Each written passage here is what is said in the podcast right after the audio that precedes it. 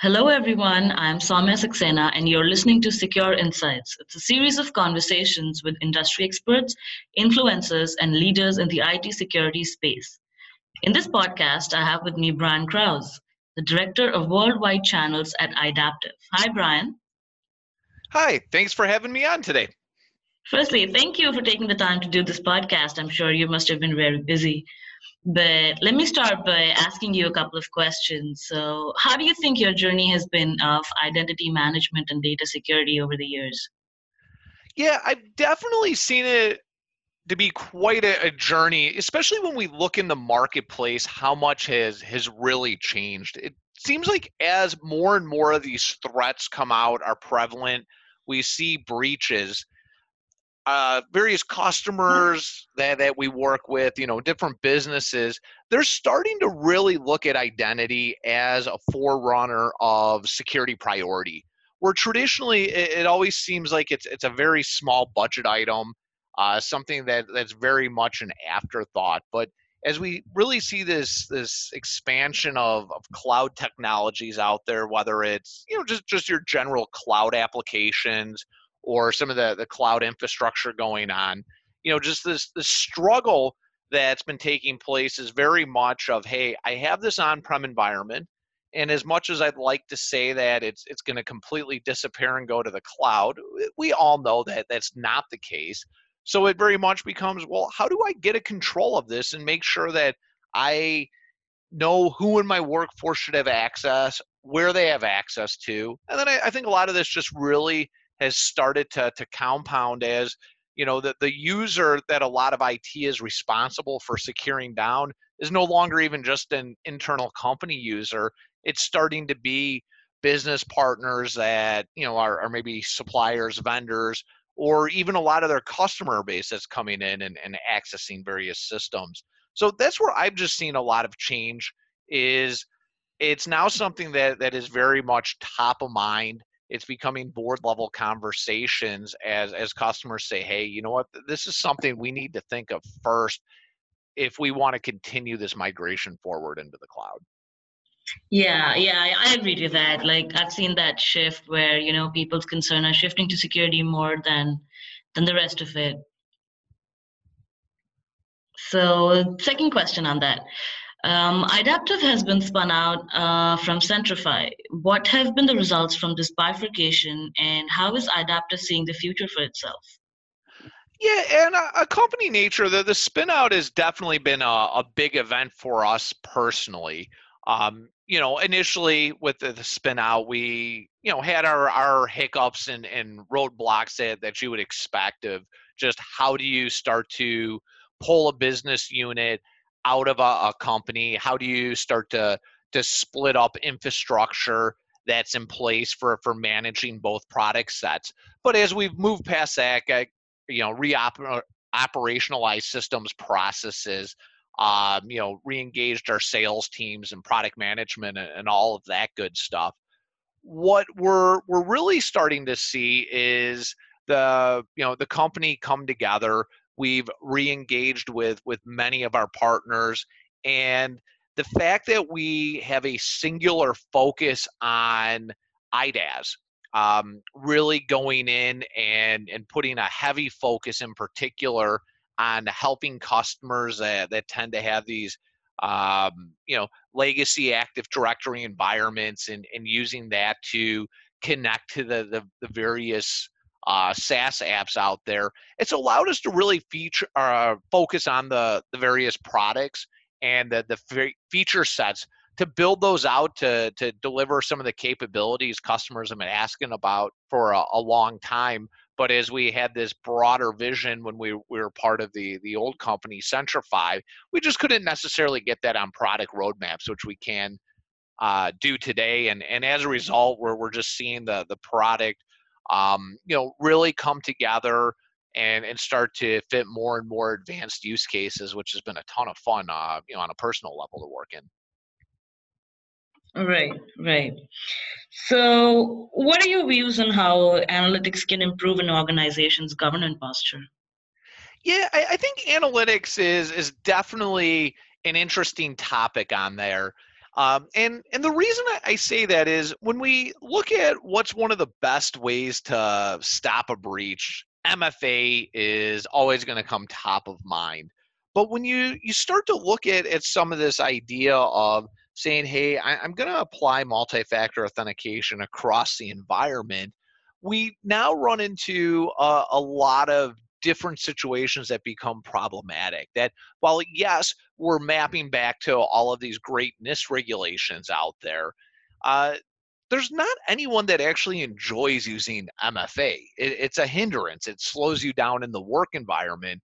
And what we've really found is by being able to take machine learning and wrap that into an analytics platform, we can now start to make a user experience a lot better, make it actually easier to access various applications in a secure manner um, while in increasing security. And a lot of this really gets done in, in kind of a unique fashion where we can take a look at a large data set of info and say, hey, we see what applications you're accessing. And now taking a look at, at you know, five different attributes, we can start to make some some decisions about access. So since we can look at what device someone comes in off of. Uh, we can take a look at time, date. Uh, we can take a look at location and geovelocity. When you start to tie some of those data points together, you can now figure out what a user's behavior is. So if somebody's you know accessing the application in a very low risk situation, uh, you know they're they're kind of accessing during the you know same time of day to the same couple apps from the same device they always do, you know, there, there might not be a lot of risks there. We, we probably don't need to step up to MFA all the time. But if all of a sudden you start popping up at odd hours, different areas of the country, you know, that, that, that might not be a high risk, but it's it's maybe a medium score risk for lack of better term. And at that point, you know, maybe we want to put MFA, and if if just something's too out of bounds and just doesn't make sense for what you do, maybe we just completely deny access. And then I think what this really leads to in the future is once we start having risk scores associated with individual users, it now really allows you to do some sharing across platforms. So maybe if you had uh, you know some sort of SecOps environment you might want to say, hey, you know, within runbooks, I would like to take a risk score. And if I see an elevated risk score from an IDaaS platform, much like an Idaptive, and I, I see that there's some sort of elevated score from, you know, maybe something like a Palo Alto Cortex product, I might want to send that event over to one of my SOC analysts to take action. And, and that's really where I'm seeing a, a lot of the excitement happening around analytics. Right. So, what building on that, um, what advantages do you think uh, artificial intelligence and machine learning have to offer to identity analytics?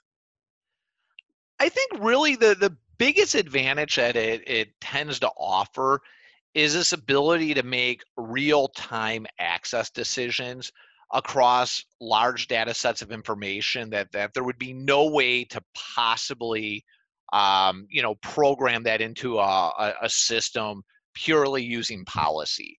So as we start to see the uh, changes within an environment, now we can take action and we can actually, you know, make decisions smarter as we go along.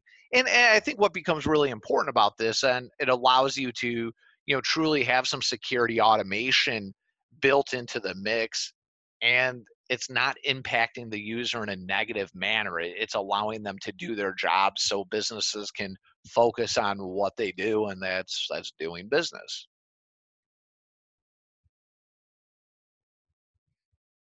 All right. So uh, it appears that uh, individual digital identities will evolve soon to become as multiple digital identities. So, how do you think the security world is prepared to take on that? That is a very interesting question and, and that, that's one of those I, I think unfortunately the, the security world in general probably isn't as prepared as they would like to be and and that's why we're seeing so much discussion around identity management in particular.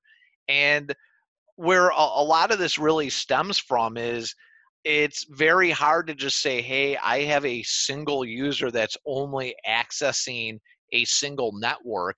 And, and this is really where those of us on the identity, you know, software manufacturer side of the house have to heavily look and say, hey, how can I go and share this identity information cross platform and figure out secure ways to establish trust in a sense that I can say, hey, you know, based on you being a supplier that I have a partnership with, um, I'm going to now trust your identity infrastructure. And when I do that, I'm going to provide access into my systems based on that trust. And that's where a lot of us are, are really putting our focus on is how can we we build out this so we can have that that cross communication and you know certainly a lot of that is, is just with the the different uh you know apis out there to to talk back and forth uh i, I think you know over the past you know maybe two years or so we've seen it get a, a lot better and and of course you know everybody is always looking at this concept too around blockchain as to where will this finally factor in don't really know yet but that's that's kind of what we're we're seeing on the horizon. Yeah, that I agree to that. But uh, so I, I have this question that now that we're dealing with individual identities, how do you save that from a single point of failure? Well, I think that's is the beauty of cloud and identity as a service.